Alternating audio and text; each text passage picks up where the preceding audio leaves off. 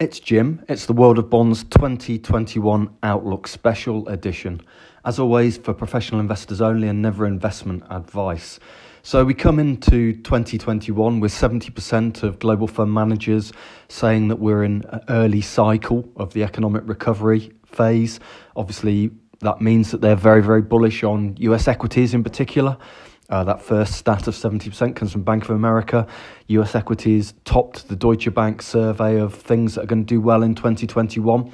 Uh, fixed income, as always, is going to have a, a terrible year, according to the survey of fund managers.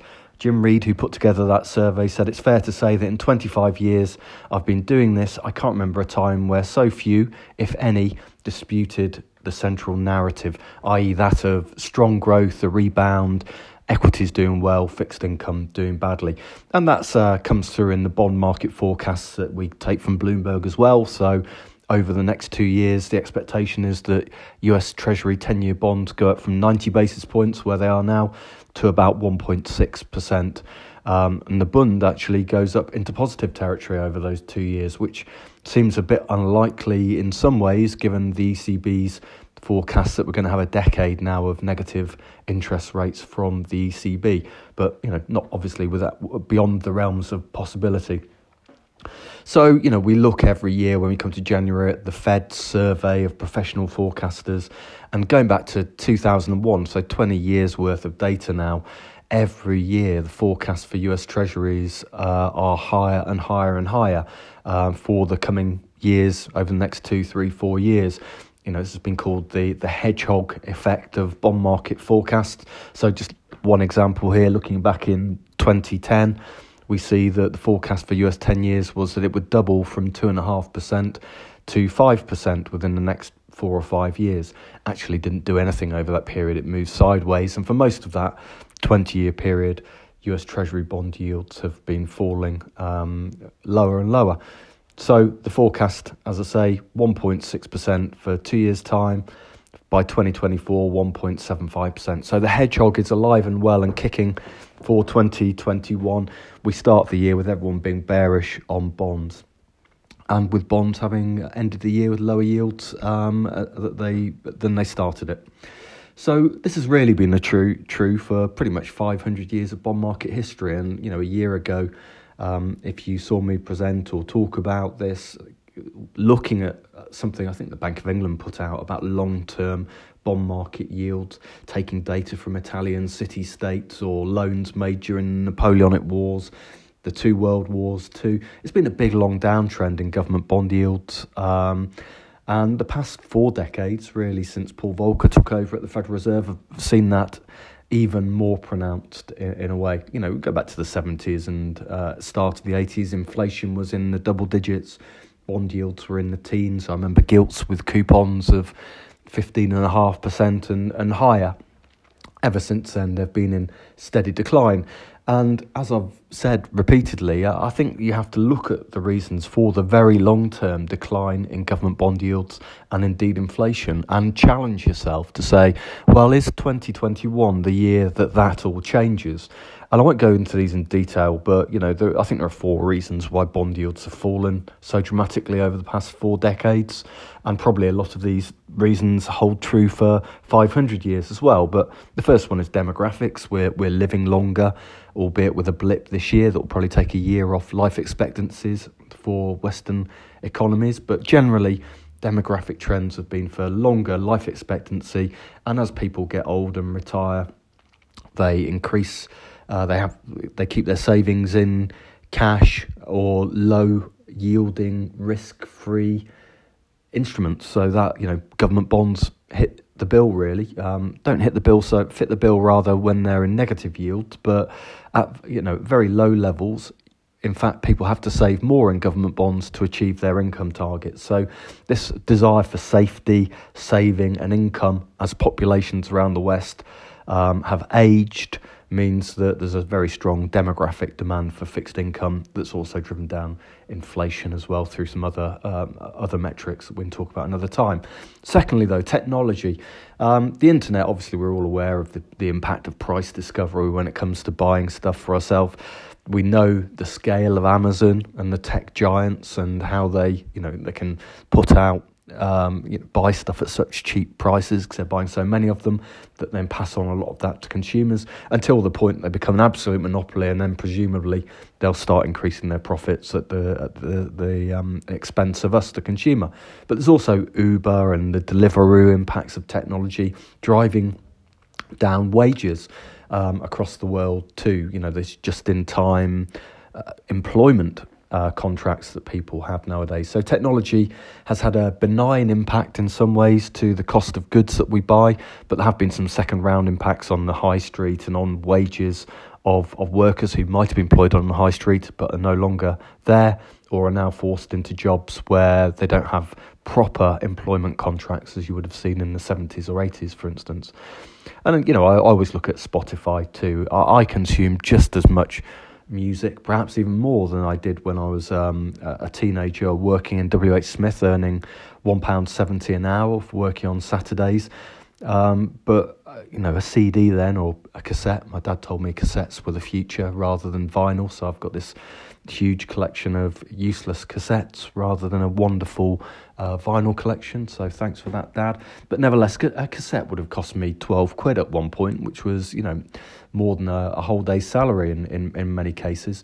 Nowadays, for 12 quid, still in nominal terms, not, not inflation adjusted at all over that intervening uh, 30 years for the same cost of a, a, cassette or a CD back then, I can get all the music in the world. And so when we talk about Spotify being um, evil in terms of how it distributes um, the money that they get from consumers to artists who have had a very lean year, uh, it's actually you know we're not we should be spending more on Spotify. It's it's just way too cheap for, for what you get from it nowadays.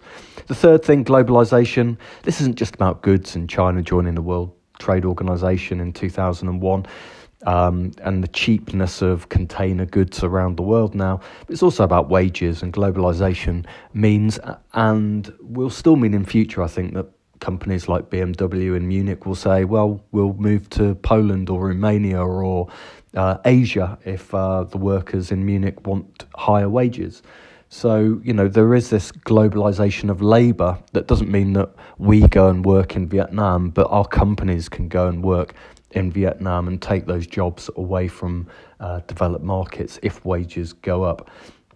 Final thing, central banks. Um, I, I don't think central banks are as powerful as they think they are in many respects. I think Paul Volcker was powerful in terms of setting a new inflation fighting agenda at the start of the 80s and setting interest rates above inflation rates, which was a novel idea at the time.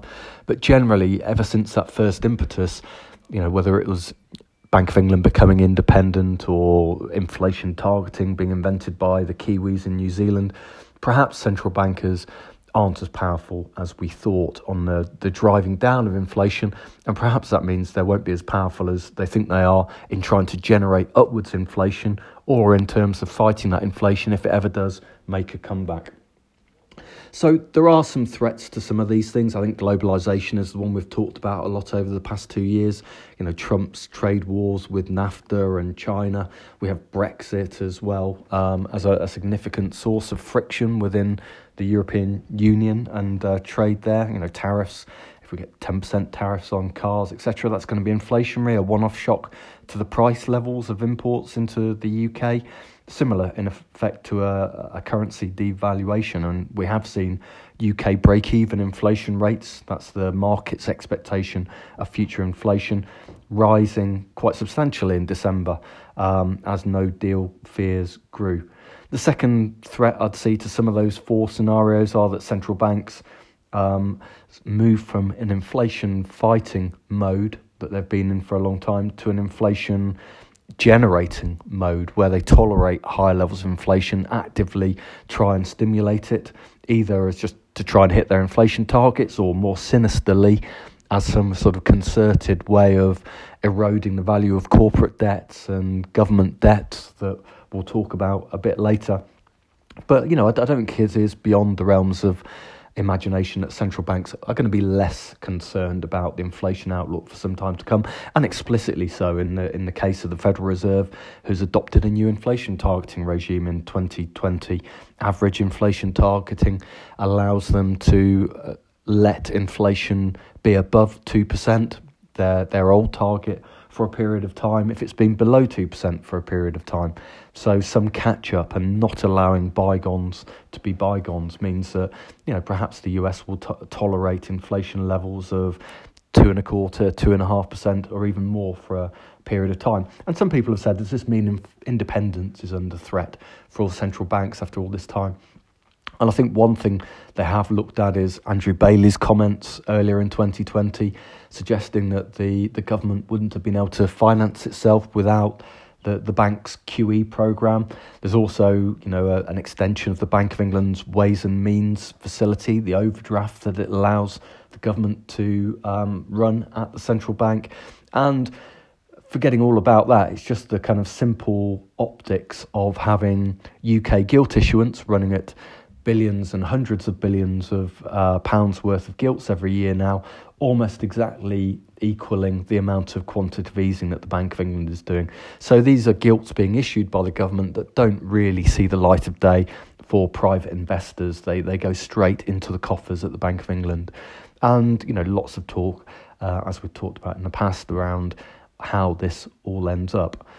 But let's turn on to the growth prospects for 2021. You know, we talked about the market forecasts for this being an early cycle stage of the economic recovery.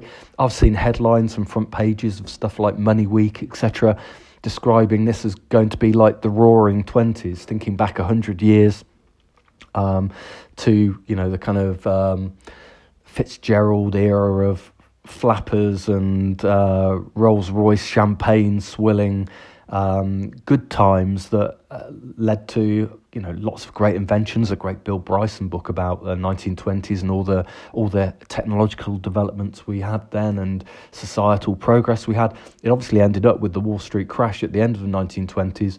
But some people saying that the, the, the conditions we have now are ripe for a prolonged period of, of economic growth.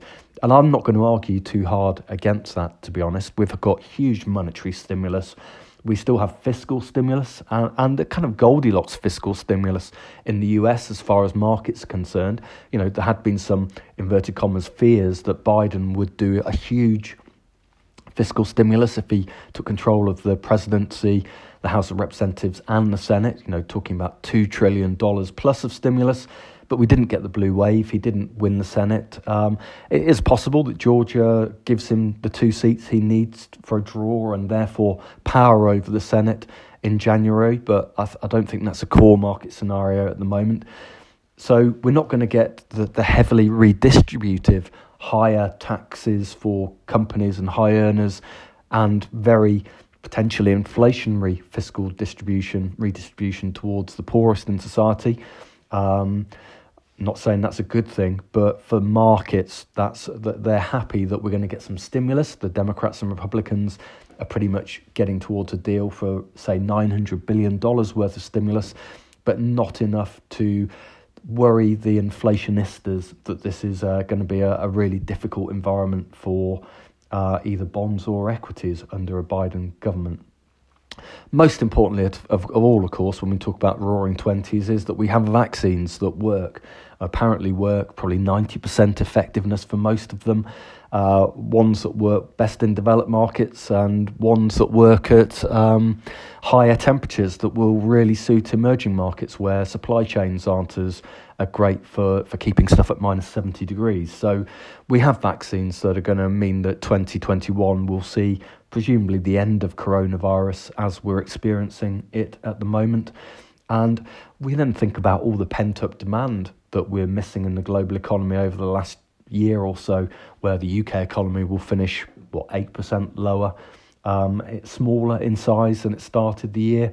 All the people will go out and want to travel again, go on holiday, buy new clothes to replace the dressing gowns and tracksuits and old Public Image Limited t shirts like I'm wearing today.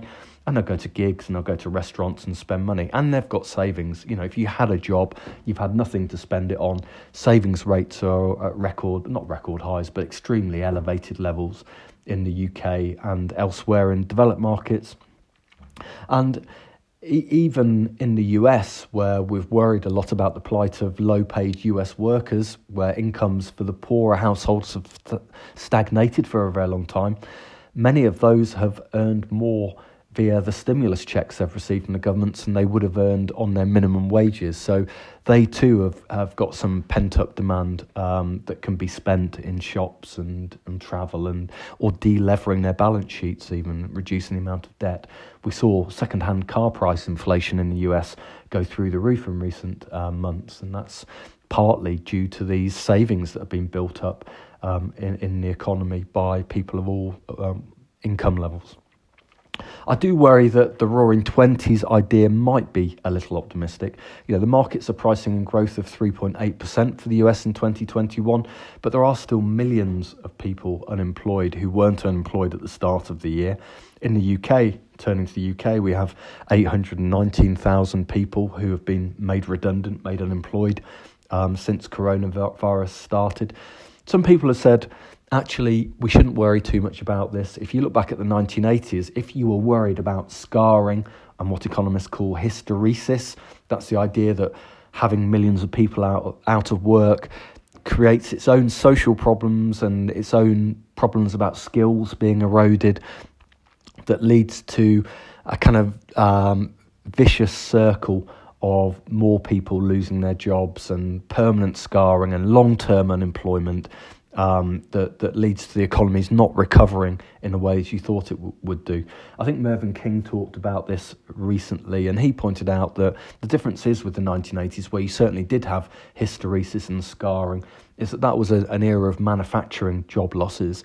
And if you have been put out of work in a in a steel factory in a, in a town in the northeast or in Wales or in Glas- outside Glasgow, then you know you're not going to find another steel factory to go and work in nearby, and there is inertia around moving out of an area. You know, lot, millions of people did do it at that time, uh, but you know there was hysteresis then because most of the jobs were manufacturing. People did lose skills by being out of the workforce. This time's around much more about service sectors. Manufacturing jobs have um, stayed open financial services jobs too, but restaurants, pubs, shops, hospitality, holiday, travel, all of those jobs um, have have lost those jo- uh, work over the course of 2020. And that's one of the reasons the UK has been disproportionately hit by COVID is that we have a very high uh, dependency on service sectors relative to manufacturing compared to, say, Germany. Um, so uh, there is an argument that actually a lot of those skills will be transferable when the vaccine is widely available. All of the pubs, restaurants, shops will reopen again, and those 819,000 people will walk back into jobs again. I do think that's a little optimistic. I think there's some truth in it. It won't be as bad as the 80s around manufacturing. There is transferability of skills in services, but it won't be as easy as people think. And I think that's because coronavirus has uncovered two significant trends that were already in place. One is around online shopping versus bricks and mortar. And we see this with Debenhams closing down, Topshop, Arcadia Group also closing down. That's 25,000 jobs uh, between just those two, um, two holding companies effectively have gone. And they've not just gone because of COVID, they've gone because young women shop at Boohoo and Pretty Little Thing now rather than going into Topshop on the high street. That buy it online, send back what they don't want. Um, Debenhams, the old department store model, is no longer attractive for, for shoppers either, and the, the rise of online has been accelerated as a result of this, and so a lot of those places won't come back, and so not all those jobs will either. I also think the other trend that's been uncovered is really a working from home one, which is a bit more of a surprise, but the acceleration in technology over the past year available for companies means that people can work anywhere uh, don't have to come into the expensive central London office space. I went into our office yesterday, um, and it's just completely dead in, in the city of London at the moment. Um, those office spaces, some of them will come back, some of them won't.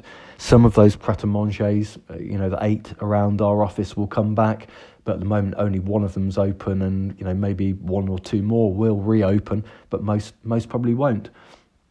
And so you do wonder about what that will do to wages as well, and London wages. It's not just those shops that service office workers, but will companies think, why, why should I pay London wages to people? Why can't they work where they live from their desks and we don't pay rent and, uh, you know, they can go and work in a cheap area of the UK and we'll pay them cheaper wages. And then the next bit, the next step you go on from that is, well, why can't, why do they have to be in the UK at all? Why do they have to be in the southeast? Why can't they be elsewhere in the UK? Or why, why can't they be in India or Asia, somewhere where wages are incredibly low? So I think we will get good, decent, strong growth in 2021, but I think a lot of permanent damage has been done to the way that we organise our economy, uh, and changes have been done too.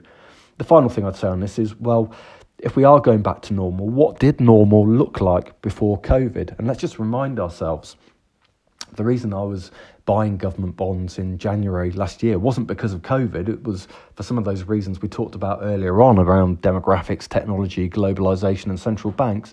But it was also about the general inability of central banks to hit their inflation targets.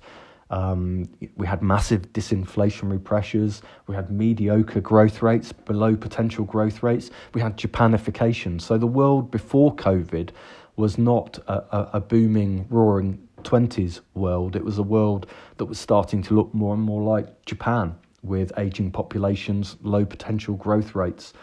Um, I don't really fear the consensus is going to be wrong for 2021. You know, the 3.8% growth rate I think could easily be achieved. We will, we will get a big bounce back next year. But the idea that we're in, we're going into a decade of something changing to be altogether positive, I think is probably over optimistic and has kind of become the consensus.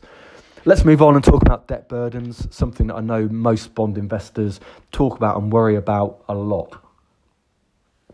Just have my coffee out of my KLF mug. Um, UK debt to GDP is now over 100% for the first time since 1960. Um, and you know that was coming out of World War Two. I think we should think about COVID like a kind of existential wartime uh, economy in a way. You spend what you need to do, um, and you think about it afterwards. Um, I think that's the uh, politicians on the whole have done that, and all, all, power to them. You know, there hasn't been talk of austerity on the whole, or the need to need to worry about debt to GDP ratios, etc. Remember, debt developed market debt to GDP was already on the rise. The UK was already getting downgraded by some of the rating agencies on account of Brexit uncertainties. Um, and wider downgrades across the global economy are likely as a result of rising debt to GDP ratios. But there is a massive but. The massive but is that interest payments in the UK as a percentage of revenues, i.e., tax takes effectively, are just 1.7%. So the amount that we're spending on our gilt coupons is pretty much the lowest ever in history. You know, we we also have the longest debt maturity profile in the world, really, thanks to pension fund demand for 30 year gilts and longer. And uh, as a result of that, we, we have a lot of fiscal flexibility. We could do more fiscal spending, not less. And as long as rates stay low, that isn't going to be a problem. That's true across developed economies on the podcast in the past, we've talked, we had two episodes actually, if you want to go and listen to them, about Stephanie Kelton's The Deficit Myth, an important book over the course of a year suggesting that governments can borrow a hell of a lot more than they are, and effectively there isn't a limit for a, a government that prints its own currency. I've got a lot of um, issues with some of the, the conclusions there, and we talk about them in the second podcast we did about the Deficit Myth book um, where you know there are some significant issues with the the um, the premise of the book, but I do believe that there is a lot more room for more fiscal to spend on infrastructure. Even think about basic income at the moment uh, for people who won't get back into the workforce, or indeed more widely, so it doesn't become just a, an unemployment benefit; it becomes a kind of permanent safety net for everybody. Uh, I do worry, though, without QE, markets will not be able to cope with the volume of issuance that we do at the moment. And as I said earlier, quantitative easing has effectively the amount being purchased by central banks covered most of the issuance by um, Treasury departments. So the private sector hasn't had to get involved in mopping up all of this. Um, all of these bonds and you know bond yields are not attractive for mutual funds or pension funds at the moment. They'd much rather have credit effectively. So uh, the demand may not be there when the time comes and QE ends. Um, so there is a question if that happens, what if yields do start going up? What if that 1.7% that we have of revenues doubles, trebles as coupons gradually rise? As I say, because of the UK's debt profile, that will take a long time. For other countries, especially the US, where there's much more short dated issuance, that might become a problem. And therefore, I think that at some point, the idea of yield curve control or some other forward guidance from central bank is effectively implicit in what they're saying now. They're not going to allow government bond yields to rise very much. Morgan Stanley note I was reading this morning says that there's already implicit yield curve control in the Treasury market around the five year point of, of the yield curve. That could become explicit effectively as it was in the United States after World War II in the 50s uh, and early 60s. And that really pins down long dated bond yields. That, that does protect bond investors to some extent from capital losses related to bond yields selling off but it won't protect them from inflation effectively. So inflation, re- real returns could be lower as a result of this. So you don't lose any money from your bonds selling off because they're pinned down. Uh, you know, prices aren't allowed to fall, but um, you could see the value of your returns eroded by inflation above historic, or, you know, recent inflation targets. So debt burden's not just true for governments, but also true for corporates as well.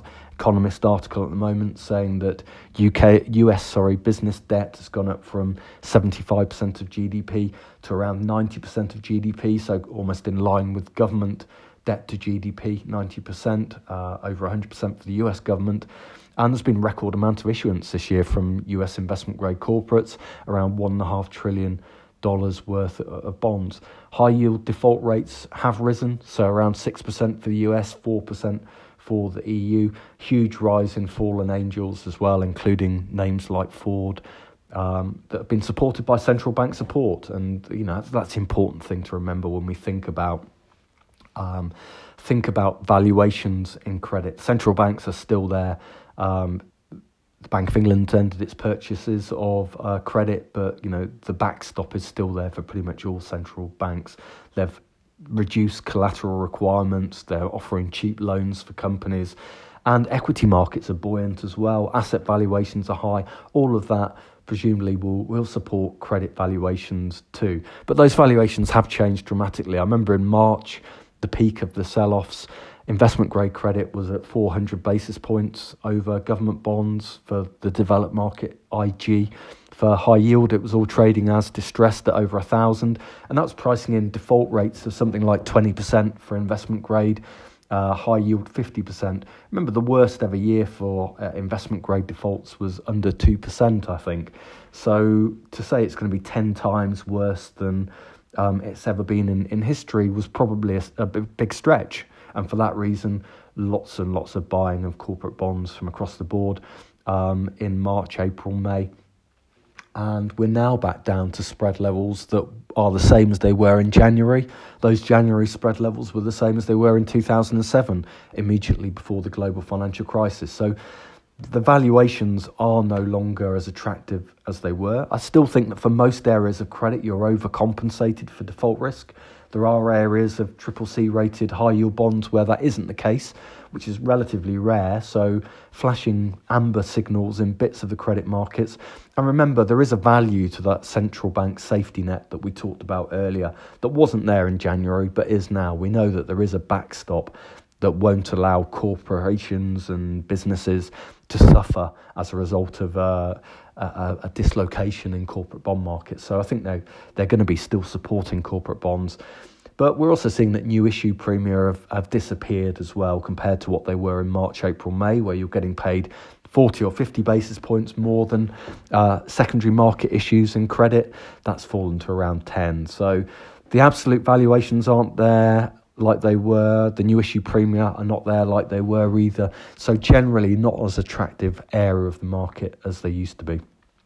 Let's quickly talk about emerging markets. Obviously, you've seen all, all year long the headlines have been kind of unrelentingly negative. Zambia defaulting, Turkish lira collapsing, and political instability.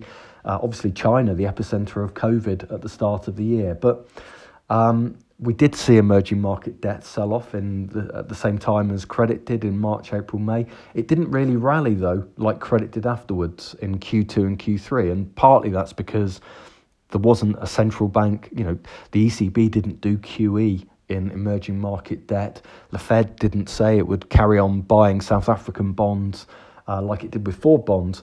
So they didn't have that rally, but the rally has started in full effect really from October onwards, with November being a huge month for emerging market bonds and indeed the currencies as well.